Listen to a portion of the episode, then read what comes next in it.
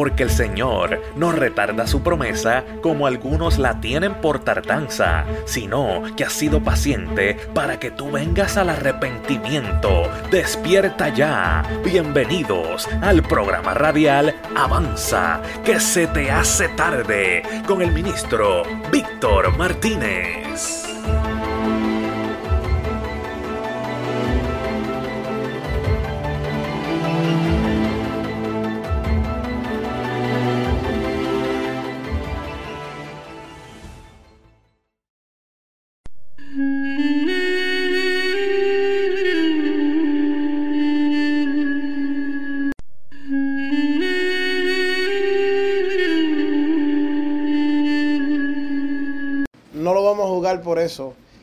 Primera de Pedro, capítulo 5, versículo 8.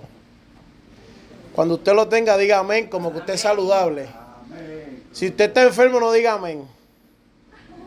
Ay, santo. Primera de Pedro, capítulo 5, versículo 8, dice de la siguiente manera. Sed sobrios y velad, porque vuestro adversario el diablo, como león rugiente, anda alrededor buscando a quien devorar. Puede sentarse. Damos gracias a Dios por su palabra, que es la que nos guía, la que nos enseña. Mi nombre es el hermano Víctor Martínez. Estamos aquí por la gracia y la misericordia de Dios.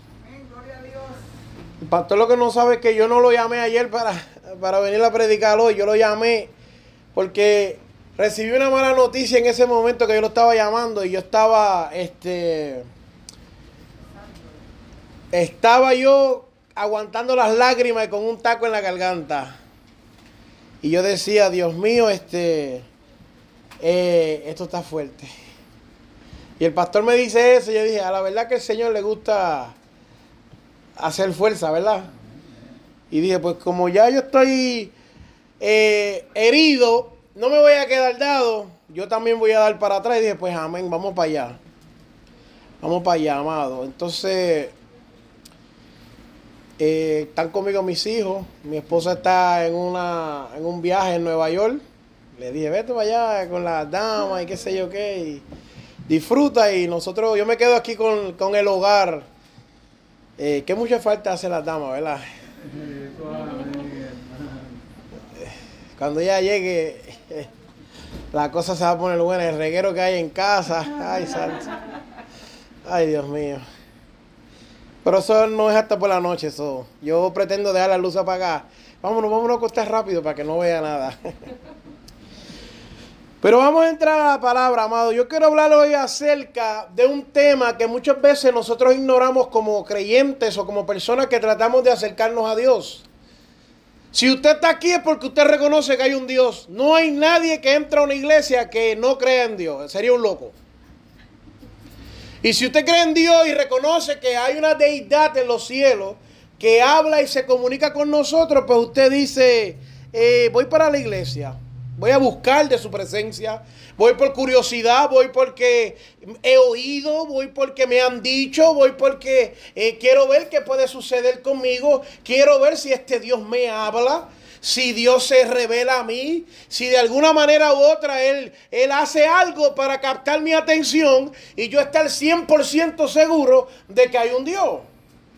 Pero de la misma manera que hay un Dios que es grande y todopoderoso, hay un enemigo que está constantemente, como dice aquí la palabra, como un león rugiente buscando a quien devorar. Y yo tengo por aquí un papel.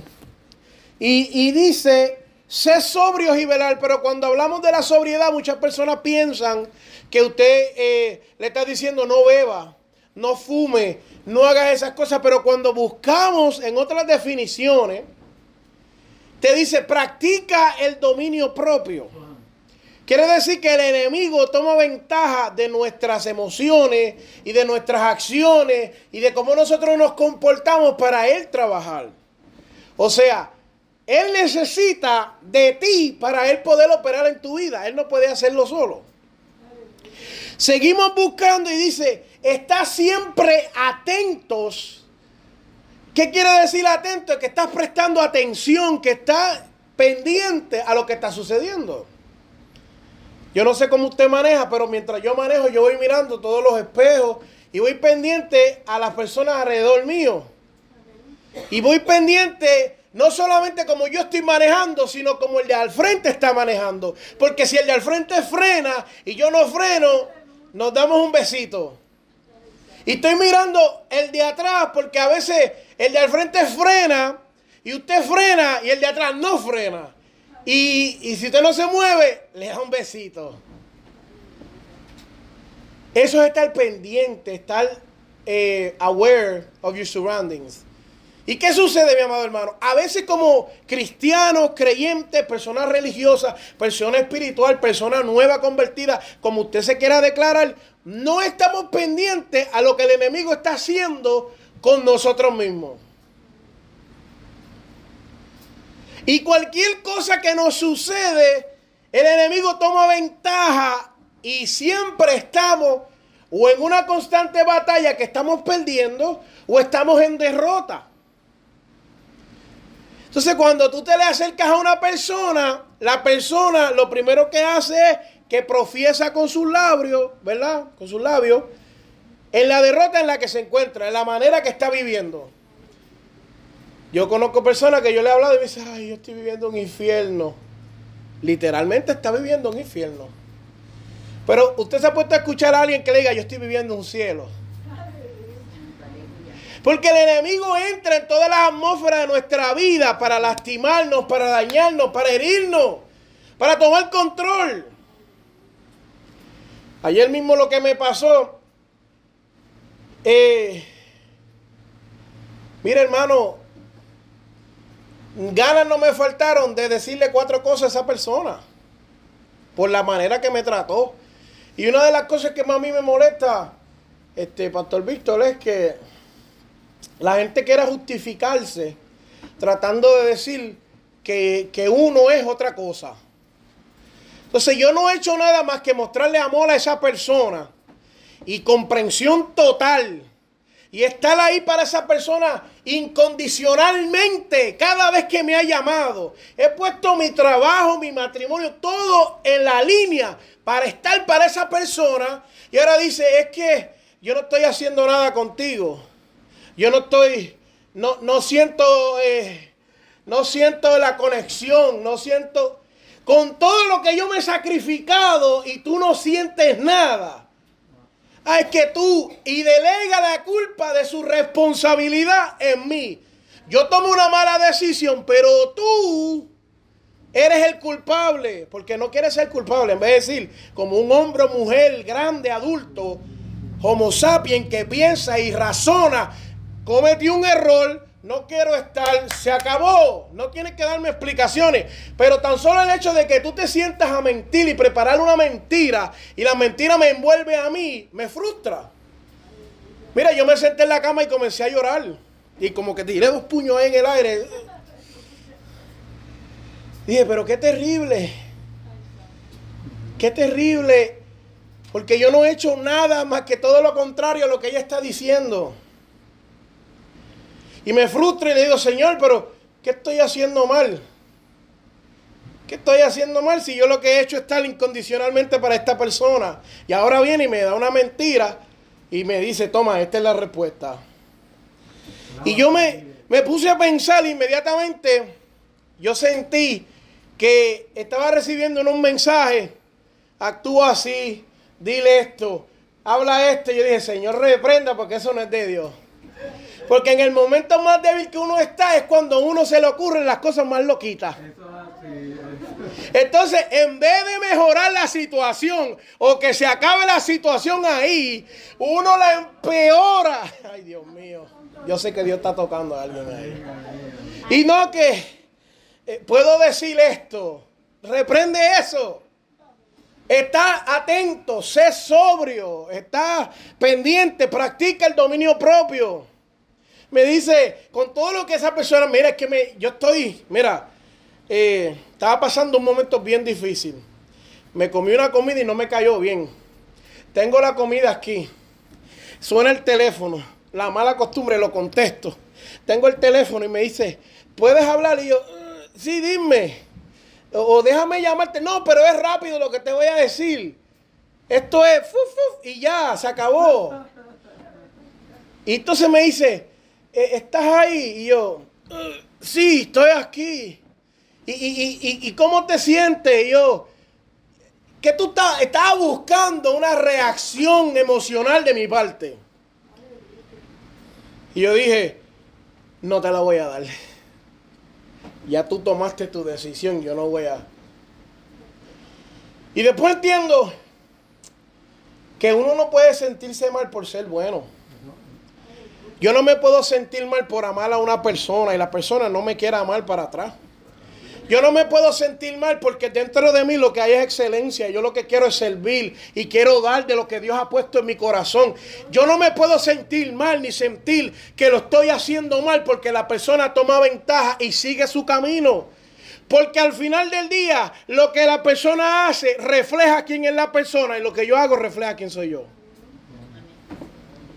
Y por ahí dicen que eh, una acción vale más que mil palabras. Las acciones que yo estoy haciendo son más importantes que las palabras que ella está diciendo. ¿Cuántas veces yo agarré el teléfono y le escuché quejarse, llorar, me quiero rendir, quiero renunciar, quiero para que ahora venga y me haga una trastada como decimos allá en el barrio? Pero al final del día, eso la representa a ella, a mí me representa otra cosa. A mí me representa que aunque yo te dé la mano y tú me traiciones, yo sigo caminando hacia adelante porque lo que Dios ha puesto en mí no va a permitir que yo me detenga. Entonces la gente está equivocada, la gente se cree que, que cuando te deja y te deja solo y te traiciona y, y violenta tu confianza, tú te vas a caer y te vas a morir. La gente se va a quedar con las ganas porque aunque la gente te haga mal, Dios te va a prosperar y tú vas a seguir y la gente lo va a ver. Por eso yo quiero decirte que cuando estamos hablando de este enemigo, de este adversario, tenemos una lucha. La palabra dice en Efesios capítulo 6, versículo 12, que no tenemos lucha contra carne ni sangre. Usted sabe que cuando habla de lucha, estamos hablando de una lucha estilo Carlitos Colón. Y el invader. el Invader, el Undertaker, Carlitos Caribbean Cool. Yo no sé si usted ve lucha libre aquí. Para récord, no, no, no, se, no se supone que, que, que yo esté metiéndome en esas cosas, pero cuando usted estudia estos, estos, estos matches, estas luchas, estas personas se dan con todo, mi amado hermano. Y ellos se agarran y se agarran por la cabeza y se tiran de la tercera cuerda y van con el codo volador. Y si es Dusty Road, le dan los puños y después le da con el codo también. Y es una lucha que involucra todo el movimiento de tu cuerpo. Si usted está viendo a otro luchador más chiquitito con máscara, lo tira en las cuerdas, da dos vueltas y usted está viendo un espectáculo que involucra el movimiento completo del cuerpo. Eso es una lucha. Cuando usted está luchando, dice, no está luchando contra carne ni sangre, que le voy a explicar ahora qué es eso. Estás luchando con todo tu cuerpo, con todo tu sentido, con todas tus emociones, con todo lo importante para ti. Lo tienes que ponerla listo para luchar. Y cuando habla de la lucha, le está diciendo, no es contra carne ni sangre. Pero también le está diciendo, no son seres humanos con los que tú estás luchando. Y ese es el problema número uno que tenemos. El hermano me la hace, el hermano me la paga.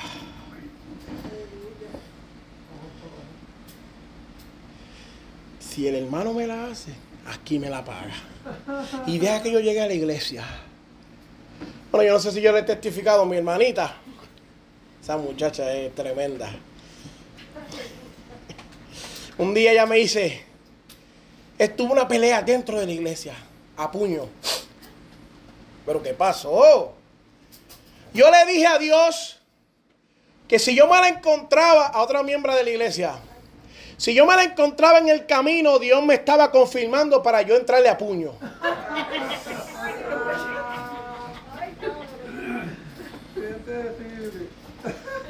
¿Y qué pasó? Llegué a la iglesia y le dije a Dios, si la veo, es confirmación de que tú quieres que yo le dé. Se baja del carro, empieza a caminar y la señora viene para donde ella. Y le dijo, esta es la confirmación que yo estaba esperando. Y le cayó a mano encima a la señora. Nosotros no estamos peleando contra carne ni sangre. No estamos peleando contra nuestros hermanos. No estamos peleando contra los políticos, no estamos peleando contra las otras personas. Nosotros estamos peleando con unos seres espirituales que aunque no los vemos, operan en nuestra atmósfera material. ¿Qué sucede? Porque a veces usted lo ignora, se le olvida y cuando el hermano le dice algo que lo ofende, ah, mira qué charlatán. No, no fue el hermano. Yo sé que esto pasa, no voy a mirar para allá. Yo sé que esto pasa mucho en los matrimonios. Que el esposo dice lo que no es de acuerdo a lo que quiere la esposa. Ay, santo. Y se le va el gozo a los zapatos. Y cuando él le dice, mi amor, no me hiciste café. Y la hermana está ahí, la hermana se pone como... Otra vez, fría. Y el hermano le dice a la hermana y la hermana le dice algo y el hermano se siente humillado, se siente lastimado. Esta mujer me ha, me ha traicionado. Qué terrible, ¿verdad? Y a veces no nos damos cuenta que es el enemigo tirando pullitas. y tú crees que es tu esposa o tu esposo. Pero el enemigo tirando pullitas y ataque y uno acá maquinando. Esta esposa mía es el diablo. No es el diablo, amado. Para poder pelear contra esto espiritual tienes primeramente que identificarlo.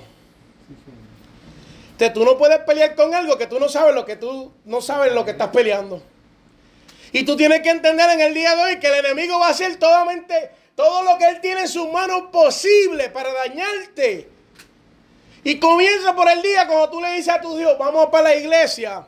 Y vienen vestidos en pijama. Te dije que vamos para la iglesia. Peínate, lávate la boca, bañate, ponte los zapatos, ponte las medias. No te pongas un jacket encima de ese traje. Hace calor. Y ellos siguen y siguen. Pues si te quieres ir así, parecer así, pues te vas así. Y ya la mamá, el papá empieza a algo que le sucede en la mente. Yo no sé si usted lo conoce. Se llama estrés. Y empieza a estresarse. Y cuando sale el esposo, Sale peor en calzoncillo. Espérate, ¿puedo predicar aquí? No se puede predicar. Sale el esposo en calzoncillo. Mi amor, ¿dónde está la correa? Pero vete y plancha la camisa, vete y busca, ¿verdad? Y no sabe que hay una atmósfera creándose de tensión en lo espiritual, que el enemigo está haciendo todo lo posible para que cuando tú llegues al servicio, lo menos que tú quieras es darle gracias a Dios. Y tú estás luchando, te levantas, te viste, si vas en ayuno, es el día que más hambre te da. Todo el mundo quiere comer en la casa. Mira, para que tú veas cuán, cuán, cuán este, brava es esta batalla. Yo no tengo perro. Yo no tengo perro. Repita conmigo, no tiene perro. No tiene perro. si yo salgo a mi patio, ¿se supone que haya alguna sorpresa en el patio? Porque no tengo perro. Usted sabe que si usted tiene perro, usted tiene que tenerlo amarrado. Sí. ¿Verdad que sí? sí? Repita conmigo, sí. sí. Ok, usted sabe. Y usted sabe lo que es que usted sale de su casa de camino para la iglesia en ayuno y se para encima de un bizcocho de perro. Alábalo. Dígame, ¿usted sabe lo que es? Pero, pero recuérdese, yo tengo perro. Diga conmigo, no tiene perro. No tengo perro. ¿Y de dónde salió eso? Porque del cielo no cayó. Y entonces tú miras para el lado y tu vecina tiene perro. ¿Ah? Y tú miras para el frente y tu vecino tiene perro. Y no lo tienen amarrado. Uno de ellos fue. Y que no te dan ganas de coger el zapato y tirárselo por encima de la cabeza al vecino. Yo estoy predicando, ¿usted me está entendiendo o no me está entendiendo? Más si el vecino del frente es tu tía y el del lado es tu suegra. Se te va el gozo a los zapatos, pero a las millas. Te dan ganas de, de convertirte en una bomba atómica en tu patio. En ayuno, en oración, en clamor, leo la Biblia, leo un salmo, me levanto y yo siento que estoy levitando. Uh, ¡pap! ¿Qué pasó?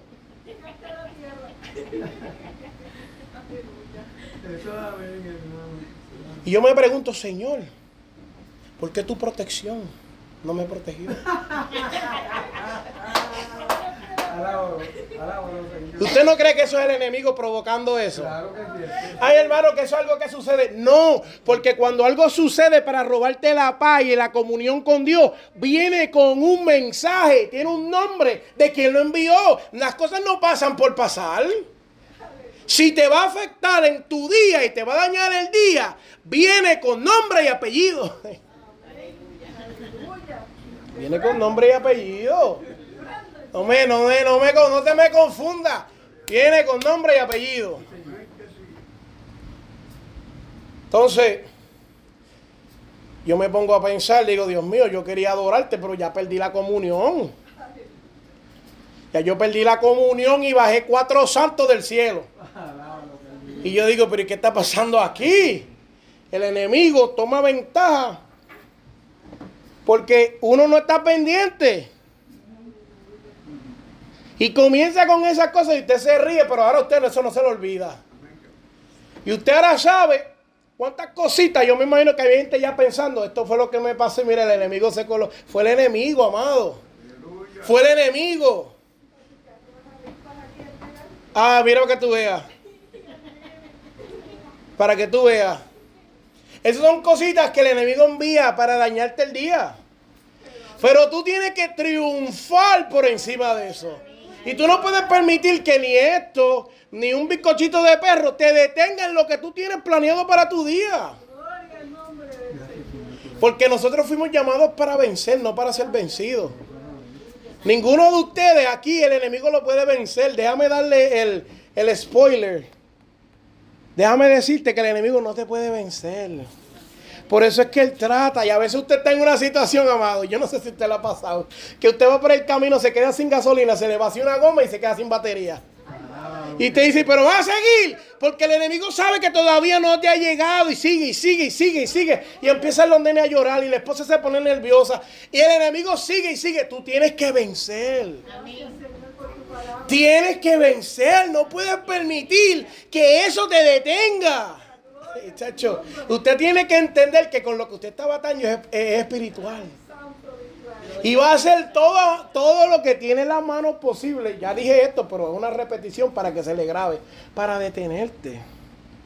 No tenemos lucha contra carne ni sangre, contra nuestros hermanos, contra la- las oposiciones que nos suceden en el día. Porque créame que alguien que deja el perro suelto ya es culpable por eso. Dejó el perro suelto, ya el enemigo tomó ventaja. Entonces lleva al perro y lo guía con el sistema de GPS y lo lleva hasta tu casa. En tu casa se siente feliz y libre para hacer lo que tiene que hacer. Entonces va y se lo lleva. Y cuando tú sales, sales tan en la unción, en el poder y la gracia y la misericordia de Dios que tú no estás mirando por donde tú estás caminando. Y ahí es que el enemigo quiere aprovecharse estar pendiente, estar atento, estar eh, aware of your surroundings. Esto sucede 24/7, esto sucede todos los días, esto sucede en, cuantas- en cuantas cosas. Vamos por el camino y le digo a mi esposa, ¿qué quieres comer? No sé, escoge tú. Vamos a comer pizza. No, hoy pizza no. Vamos a comer pollo. No, pollo no. ¿Quieres Taco Bell? Mm, Taco Bell no. ¿Y dónde tú, dónde tú quieres comer?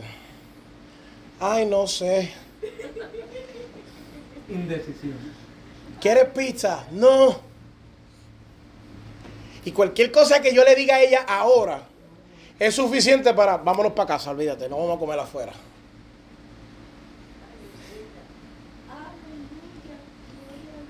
Una vez yo iba y le digo, así, esa es lo que era que le dan a los hombres a veces, que oren por nosotros, muere, oren por los hombres. ¿Qué tú quieres comer? No sé. Yo me paré, compré comida y me bajé. Y para mí, ¿tú no sabías? Pues yo compré para mí. Y ya. Ahora tú me dices donde tú quieras comer, yo te llevo. No quiso comer. En el carro así, mire. Se parece a alguien, Víctor, Víctor. Molesta. No pensaste en mí. Que no pensé en ti. Yo tengo hambre que me estoy muriendo ya. Yo no puedo seguir esperando que tú te decidas. Ay, que eso fue una ofensa de muerte, amado. Yo tuve que pararme, respirar. Y yo, Dios mío, ¿qué está pasando? Revélate, Dios mío. Háblame para ver cómo yo ayudo a esta mujer. Esas son cositas que el enemigo toma ventaja, amado. Nosotros nos reímos y nos gozamos. Pero. Son cositas que el enemigo toma ventaja. Las y por eso cuando yo voy a predicar llamo a mi esposa, ¿estamos bien? ¿Está todo claro? Sí, ok. Porque si no la oración que yo haga no sirve, no, no va a ningún lado. Ese es el poder que tiene la esposa sobre el esposo. Wow, esto es un culto de damas hoy. Aquí las damas salen con flores. Día de madre parte dos. Pero es así, hermano. Seguimos mirando y dice, segunda de Corintios 2.11, va más profundo y habla. No ignoréis las maquinaciones. Para que Él no tome ventaja. Quiere decir, número uno, que tienes que estar atento a todo. Y número dos, tienes que estar como el gato, boca arriba. Porque si tú ves que algo viene, mi hijo tiene esta, esta personalidad que has desarrollado, que es una persona bien, este, eh, grosero al hablar. Entonces la mamá le dice a la nena, ¿cómo me ve? Le dice, te ves gorda, mami. Pero él le habla así ahora, él es, es su mentalidad, él cree que está bien. Y dice, pero es que yo te estoy diciendo la verdad, peor todavía. Entonces tú le dices cualquier cosa, él te quiere contestar de por qué pasó. Entonces, párate, párate, no. No puedes, no puedes hacer eso, papá, tranquilo. Wow. Entonces vamos por el camino y yo estoy velando a mi esposa. ¿Dónde quieres comer? No sé, no te preocupes que te voy a llevar a un sitio que tú querías ir. Ya yo estoy arreglando el ambiente, papá. Y viene mi hijo y sale con un comentario. Ya esto no soy yo que lo puedo controlar, esto es él. ¿Para dónde vamos? Siempre tenemos que salir para sitios lejos. Tú sabes que eso le roba el gozo a mi, a mi esposa inmediatamente. Y él, "Shh, shh, cállate, cállate. No lo dañes, no lo dañes, cállate. ¿Sabes? Si tú no controlas, si tú no, si tú no te pones en el medio de, de eso, si tú lo ignoras, el enemigo toma ventaja sobre tu vida. Él no lo está haciendo con ninguna malicia. Es un niño, es un niño que no sabe y él cree que tiene que hablar. Yo le he dicho, tienes que decir la verdad. Siempre, pues ya eso es algo que tengo que ver cómo le explico, que no, no todo, no todo lo puedes decir. Porque la verdad de él es bien sucesiva, cambia. Entonces hoy te dice algo y mañana te dice otra cosa, ¿entiendes? Es parte de su niño. Sí, es un niño, es un niño, no es nada malicioso. Pero el enemigo utiliza eso para tomar dominio sobre tu casa. Usted no sabe cuando usted va a salir, es que los niños más perreta le da. Hoy nos toca la, la salida y vamos para aquí, vamos para allá. El nene, hoy, hoy es el día que el nene se desenvuelve como el demonio de Tasmania. Pero papá, si tú estás tranquilo toda la semana, te llevé a comer mantecado, te llevé a la fuente, te compré un juguete. ¿Por qué? Porque el enemigo toma ventaja cuando tú ignoras. Ayer él me estaba hablando y le dije, espérate, tú eres una persona inteligente. Sí, yo soy inteligente, me dice. Las personas inteligentes saben cómo hablarle a las personas bobas. Y se me queda mirando y le digo, como tú estás hablando, no suena inteligente. Porque alguien inteligente se sabe comunicar con las demás personas. Si tú eres inteligente, te sabes comunicar, no hablas así. Y se me quedó mirando y le dije, bueno, tú escoges, o eres inteligente o eres bobo. Porque si eres inteligente, tú sabes cómo hablar, sabes cómo comunicar tu mensaje. Porque tú eres el inteligente. Yo no, tú eres el inteligente. Pues tú explícame, explícame, que yo te entienda. Y lo estoy llevando por ahí. Si usted no toma control y está ignorando lo que el enemigo va a hacer, amado, el enemigo se trepa en su hogar y comienza trayendo cositas. Y, y sigue desarrollando esto como si fuera eh, eh, una, una receta.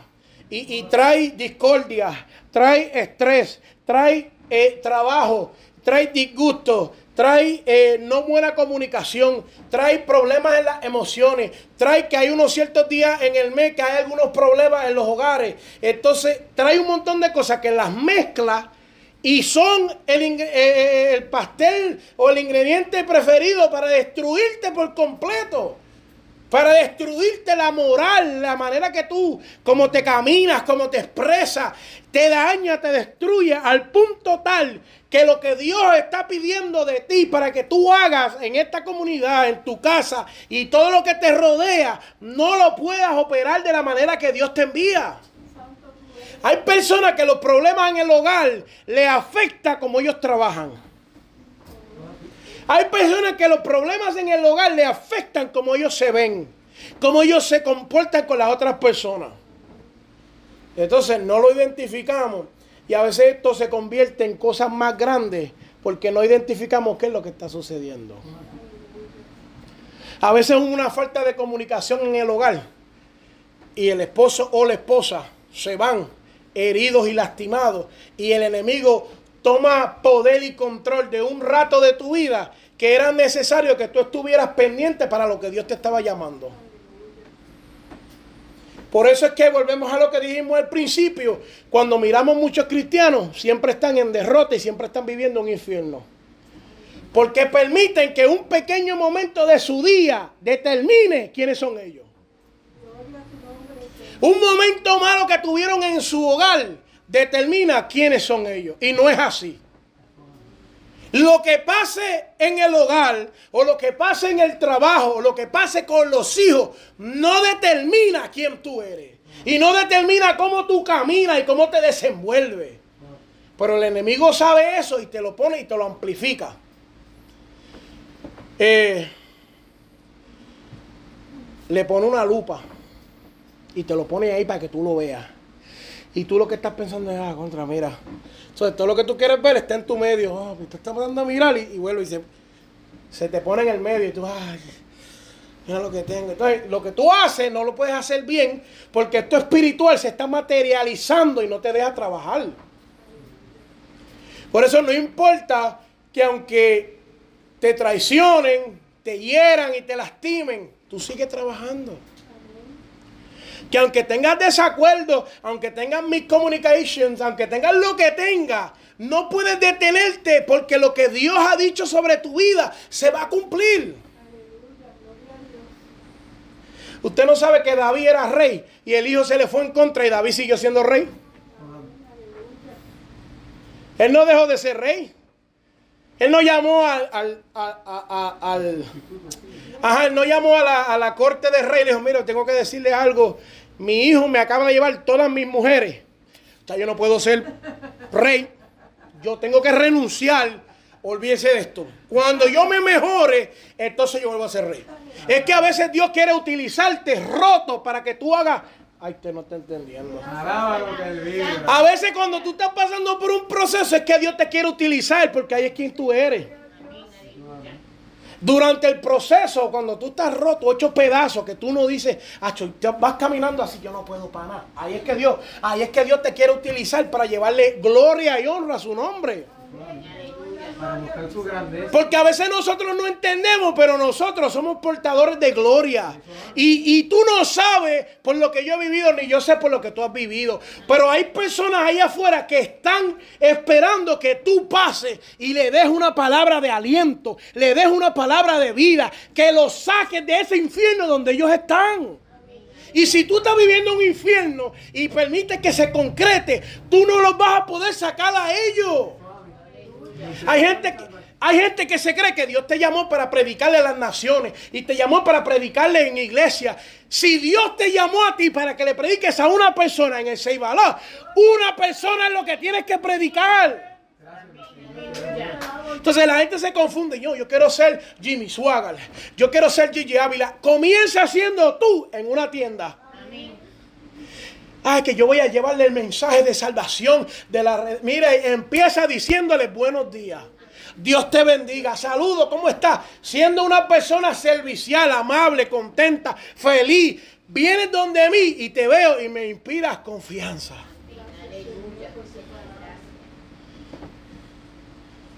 Así como yo comparo esto como cuando uno se enamora. Cuando el hombre se enamora, se acicala. Y cuando la mujer se enamora, tú la ves que ella mira y. Y el hombre viene y le habla y de esto. La mujer se ríe de todos los chistes, aunque sean bobos. Y él, él, este. Ay, brinqué y me caí. ¡Uh! Dios mío, ¿cómo va a ser? Y te golpeaste. Y empieza, empieza a tocarte. No me digas, no me digas, Nelly, a tocarte. Eso mismo es lo espiritual. Eso es lo mismo espiritual. Si tú te presentas de una manera agradable, la persona se te acerca. Si la persona no eres agradable, si, si yo voy, eh, ahora no, porque mi esposa es loca y me apuñala, pero si yo estuviera buscando novia y yo me le acerco y ella me sale con una actitud repugnante, ¿qué yo hago? Olvídate, esta no es. Sigo. Y así es. Si yo voy y la persona, este, no, usted no es, bye, bye. Lo mismo en lo espiritual. Si hay alguien que necesita de ti y tú tienes eso, no se te acerca. No se te acerca. No siente confianza. Aunque quiera, no puede. No siente confianza. Siente una barrera espiritual. Y aunque usted crea que no, es verdad. Usted haga el intento. Haga el intento. Yo voy para el, para el trabajo y voy bien contento, bien feliz. Y usted va a ver que va a traer un montón de personas a su vida. Y esas personas le van a decir, contra, ¿cómo tú estás tan feliz, mano? Yo estoy pasando esta situación. Y ahí usted aprovecha y ¡pum! le mete la palabra de Dios. ¡Uf! Pero si usted va con una actitud negativa, de hecho, ni el perro se le va a pegar. Ni el perro se le va a pegar, mi amado hermano. Yo no consigo nada. No tengo suerte. Hay algo que estamos haciendo. Claro que sí. Es, es- es como nosotros nos rodeamos. Yo tengo un amigo que, mira hermano, ese amigo mío es más feo. Es feo, feo, feo. Pero él siempre me dice, Víctor, si yo le puedo hablar a esa mujer, yo gano. Porque la manera cuando empieza a hablar y empieza a desenvolverse, es tan curioso, parece un bonito, ¿sí? Y uno dice, mira qué curioso. Y a cualquiera lo atrae. Y yo me he dado cuenta que ahí está. No hay hombres feos, hay hombres que no se saben expresar.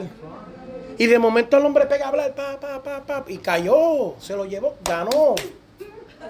Y uno dice, pero ¿y cómo este hombre tan feo se llevó esa mujer tan linda? Sabe hablar. Nosotros le decimos la labia. ¿Usted sabe que hay labia espiritual? Que usted está hablando cosas y usted mismo está atándose y trayendo cosas sobre su vida. Hay labia espiritual. Si usted se levanta toda la mañana y dice, gracias Dios mío por este día tan grande y hermoso que me han dado, vas a tener un día hermoso. Aunque se te exploten las cuatro gomas del carro, es un día hermoso. Porque a veces nosotros, mira, mira, no quiero entrar en mucha profundidad, pero vaya conmigo. A veces nosotros declaramos cosas por nuestra boca que salió en unos 20 minutos de nuestro día. De 24 horas, 20 minutos ya arruinó nuestro día. Sin saber que nosotros no vivimos en las situaciones que nos rodean. Nosotros no estamos viviendo en estos malos ratos de ahora. Porque si por malos Si por malos ratos y dolores de cabeza afuera no estuviéramos aquí. Nosotros estamos operando en una gloria venidera. Y nosotros nos estamos moviendo por fe. Por fe y no por vista. Y nos movemos, vamos para allá a predicar, vamos para allá. Vamos para aquí, vamos para allá. Vamos a hacer esto, vamos. Mire, tenemos que concientizar acerca de lo que nos rodea. Porque si nosotros seguimos dejando que ellos nos controlen, nos convertimos nosotros en una marioneta. Y ahí es que usted viene que entran otras cosas más profundas, pero hay personas que son inestables en sus comportamientos. ¿Por qué? Ah, porque este me dijo esto, yo hago esto. No, porque este eh, está todo el tiempo chocando, como los carritos chocones. Constantemente tienen una situación, un problema, una lucha. Y, y es un ciclo que no se acaba. ¿Sabe cómo eso se detiene cuando tú identificas lo que te rodea espiritualmente? Cuando tú te paras y dices, ya las emociones mías no me van a controlar. Pase lo que pase, yo no me voy a descontrolar por algo que suceda. Ya. Ay, que se está quemando la casa. se- Por eso es cuando usted cree que no, usted cree que no. Diga, yo no creo, diga, dígalo, dígalo, yo no creo. Entonces, ¿por qué entrenan a los, eh, a los del ejército? Los entrenan mentalmente para algo que no está sucediendo. Porque sucede. Diga conmigo, todavía no creo, todavía no creo. ¿Y por qué entrenan a los policías y a los bomberos para esas cosas? Usted sabe que el bombero no va desesperado. Ay, Dios mío, hay un fuego. Se está quemando la casa. No, él sabe ya lo que tiene que hacer. Mira, saquen las mangas, vamos, saca aquí. Yo quemé un terreno al lado de mi casa y se quemaron como cuatro acres. Yo sé. Saca la manga, saca las bolsas de esto, saca la pala, vamos por aquí, por ahí va a entrar. Ya tienen un plan.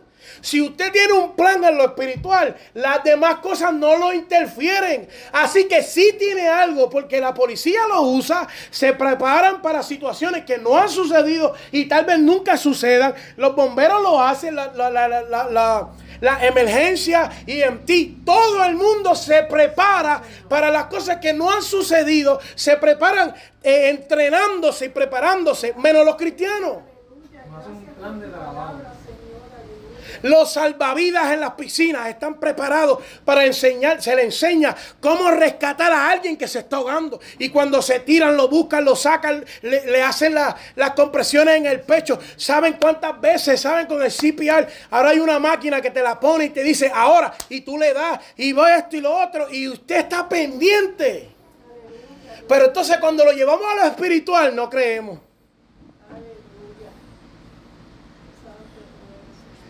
Y el enemigo nos tiene como una bolita de ping-pong.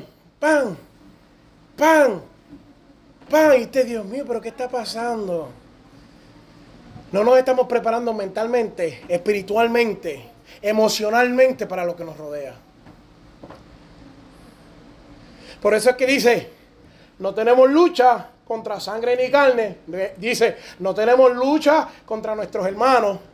Y no ignore las maquinaciones del enemigo. Cuando Satanás se presentó, mira, e- este versículo le va a quitar todo el poder a lo que han construido como el diablo.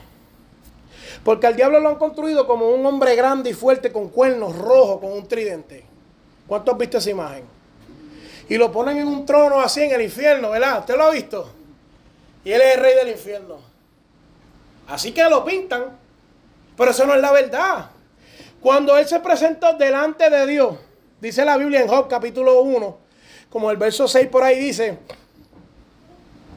que vinieron a presentarse delante de Dios los hijos de Dios. Y entre ellos vino Satanás. Y él le dice a Satanás, ¿acaso has visto a mi siervo Job? ¿Y qué es lo que le dice Satanás? yo lo he visto. Imagino, él, mira, papi, yo sé que yo, yo lo he visto. Pero tú le tienes un cerco.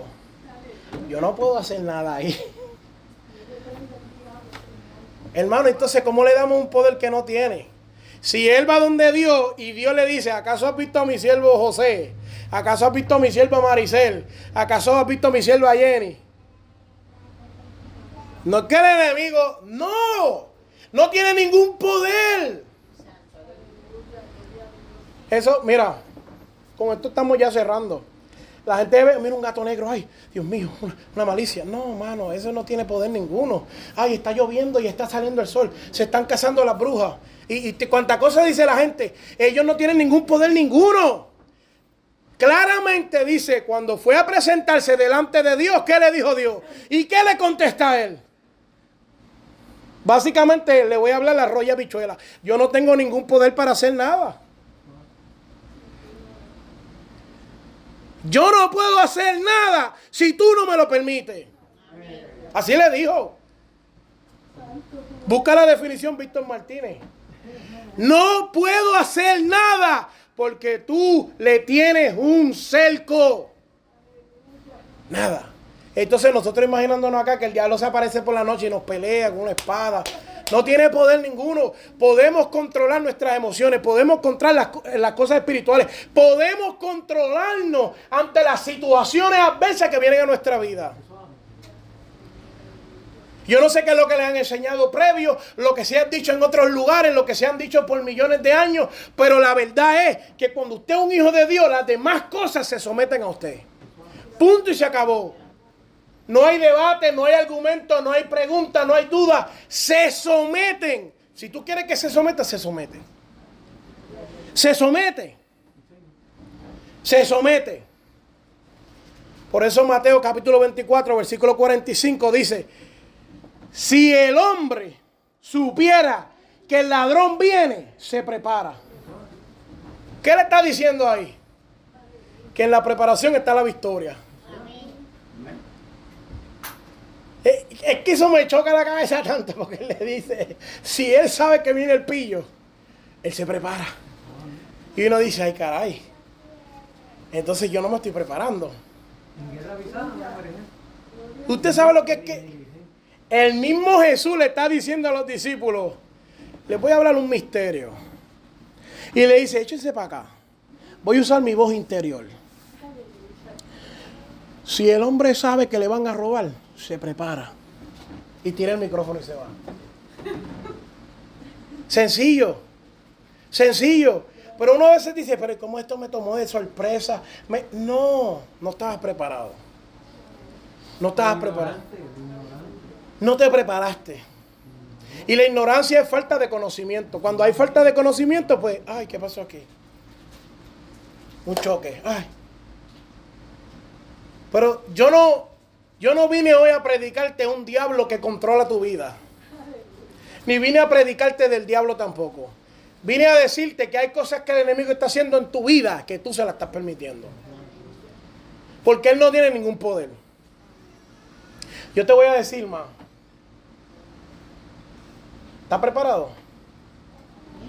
Esta mañana yo estaba escuchando, a mí me gusta sembrar, y yo estaba escuchando un estudio que ellos le ponen un cierto tipo de música a las plantas y las plantas crecen más grandes y dan más frutos y se desarrollan más grandes. Es algo como milagroso, pero es algo que tiene que haber en, en las ondas de, la, de sonido, que cuando le da a las plantas, las plantas entonces, con razón las matas de tomate mías se secan cuando yo le pongo Bad Bunny.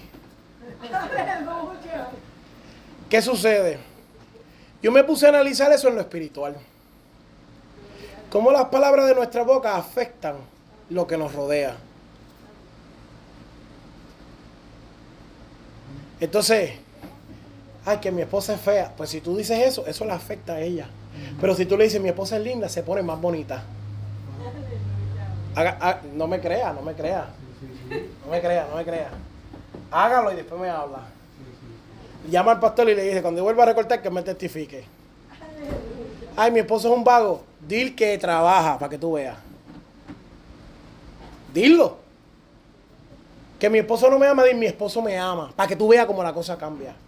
Porque las palabras afectan lo espiritual. Háblalo y después hablamos. Mi esposo me ama, mi esposo es atento, mi esposo me quiere, mi esposo... Me da todo lo que yo quiero. Cuando... Ay, santo. Alábalo. Una cartera... No os neguéis. Una cartera Michael Kors. Cuando usted venga a ver esa, esa cartera Louis Vuitton, ay, santo. cuando usted venga a ver esas palabras que usted está hablando en lo físico, se convierten en lo espiritual. y transforman su situación. Por eso la gente, comenzamos diciendo que hay gente que dice que vive en un infierno. Por eso la gente que vive en un infierno es porque ellos mismos lo están declarando.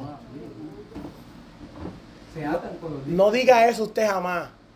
Porque usted lo está materializando. Igual que decir que yo soy un hijo del diablo, eso ofende el Espíritu de Dios.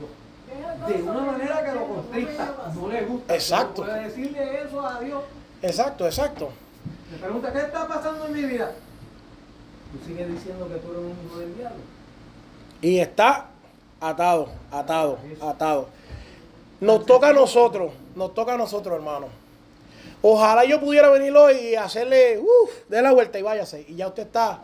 Pero es una cosa que tenemos que hacer todos los días, cada uno de nosotros. Cada día tenemos que luchar, cada día tenemos que vencer y cada día tenemos nosotros que empezar a hablar algo que sea diferente. Usted va y dice, mi trabajo es una porquería. Va a llegar el momento que usted va a decir que yo no quiero trabajar aquí. Y yo he oído personas que han dicho eso y después me dicen, yo no sé qué es lo que hay allí, Víctor, pero ya yo no puedo trabajar allí. Pero si llevas un año declarando por tu boca que odias al trabajo, ¿qué tú crees que sucedió en lo espiritual? Por eso es que él dice, no estamos peleando contra carne ni sangre, estamos peleando contra huestes, de contra gobernantes, contra demonios, contra malicia, contra cosas malas que operan en nuestra contra en ese ámbito. Pongámonos de pie.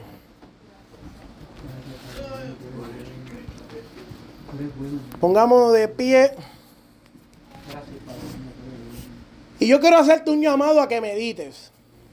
A que medites, a que medites, a que medites. Aquí no hay nadie perfecto, es lo primero. Ni yo soy perfecto. Todos los días yo le pido perdón a Dios. Yo te llamo a que medites. Porque yo sé que a veces nosotros estamos operando en una atmósfera que no entendemos por qué no están sucediendo las cosas. Y yo creo que hoy Dios vino y quitó la cortina de aquello que no podíamos ver. Yo te invito a que tú medites. Porque si en algún lugar tú quieres estar, es en la iglesia hoy para que el Señor te dé la victoria en este ámbito. Cuando Job se presenta, eh, cuando el diablo se presenta delante de Dios, Dios le presenta a Job porque Job era una persona capaz de completar la misión que Dios le había puesto. Igual que nosotros, créame mi amado hermano, que hay situaciones que vienen a nuestra vida y nosotros creemos que nos va a romper, pero no nos rompe y seguimos hacia adelante porque Dios nos ha diseñado lo suficientemente capaces para vencer. Por eso yo te invito hoy que medite. Si en alguna manera tú necesitas establecer una mejor comunicación con Dios o arreglar tu vida con Dios en este ámbito, mi amado hermano, yo puedo orar por ti. La oración que yo voy a hacer es presentando a Dios que tú quieres que esta área en tu vida cambie. Pero está en tus manos que esto suceda. Yo no tengo ningún poder mágico, yo no tengo nada que yo te pueda dar que no sea lo que Dios te va a dar en el día de hoy. Pero más que todo me gustaría que tú medites en estas palabras y si te han llegado las atesores y las pongas por práctica y vas a ver que tu vida va a cambiar por completo. Y yo quiero hacerte un hincapié, ahí cierra los ojos conmigo, tranquilo, medite, medite escuche esto. Hay muchos lugares que usted va y le dan coaching y le hablan y le dan buenas noticias y le cobran por eso. Créame que Dios vino hoy y no quiere cobrarte por lo que hemos hablado. Él quiere que tú recibas esto y lo apliques en tu vida para que tu vida cambie y mejore. Y no está esperando que tú le des un- una cuota o una mensualidad o le des un dinero. Dios no necesita eso. Dios necesita que tú atesores las palabras y tu vida cambie. Yo voy a hacer una oración y le entrego a nuestro pastor. Amantísimo Dios y Padre Celestial en esta hora. Venimos delante de tu presencia, Señor, porque sabemos, Dios mío, que nosotros somos humanos y te necesitamos, Dios mío. Que somos pequeños, Dios mío, y sin ti no podemos hacer nada, Dios. Nuestros hermanos en este lugar necesitan, Dios mío, de ti. No de Víctor, no de, no de lo que yo puedo ofrecer, Dios mío, porque aquí el grande eres tú. Señor, en esta hora yo te imploro que seas tú que tomes dominio y control, Dios. de los corazones. Espíritu Santo de Dios. Si hay alguien enfermo, Dios mío, para tu gloria y para tu honra, sánalo donde está sentado, donde está parado, sánalo. Si hay alguien que está triste, Dios mío, ayúdalo a que su ánimo cambie, Dios mío. Si hay algún problema sucediendo, Dios mío, para tu gloria y para tu honra, Dios mío, resuelve ese problema, Dios. A ti te damos toda la gloria y toda la honra, Señor. Por los siglos de los siglos. Amén.